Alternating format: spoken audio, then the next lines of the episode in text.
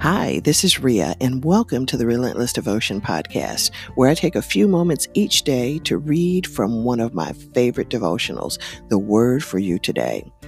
If you'd like to pick up a copy of this devotional, go to their website, wordforyoutoday.com. Be sure to order a copy for a friend or family member. And don't forget to follow this podcast and stop by my Facebook group page, Relentless Devotion. Now, as long as you keep listening, I will keep reading. Let's get to today's reading.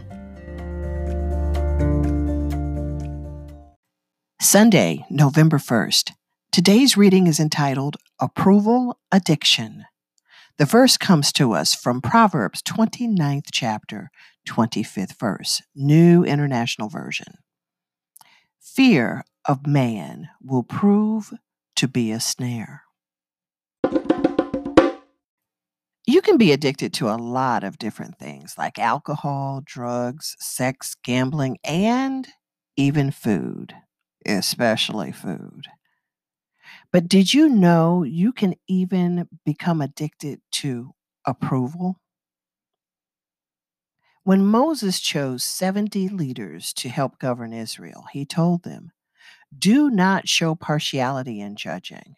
Hear both small and great alike. Do not be afraid of any man. That's from Deuteronomy, first chapter, 17th verse, New International Version. That is advice Peter should have taken. The Bible says, Before certain men came from James, he used to eat with the Gentiles. But when they arrived, he began to draw back and separate himself from the Gentiles because he was afraid of those who belonged to the circumcision group.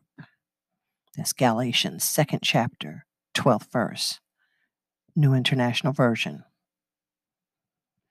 When your identity is wrapped up in other people's acceptance, you set yourself up for approval addiction because your sense of self worth is always on the line. A notable French author said, We're so accustomed to wearing a disguise before others that eventually we're unable to recognize ourselves. Well, that's not how God wants us to live. No one's approval or disapproval can affect you unless you give it credibility. Jesus spoke without feeling the need to create an impression. Therefore, he was free to speak the truth in love. Someone wisely pointed out that when we are young, we worry about what people think and try to please them. When we are middle aged, we get tired of trying to please everybody. And as we get older and wiser, we realize that most of the time they weren't even thinking about us at all. Guess what? There are times when pleasing God means you won't be able to please people, and you must accept that. And that's our reading for today. Until tomorrow, be healthy, be happy, be relentless. God bless you.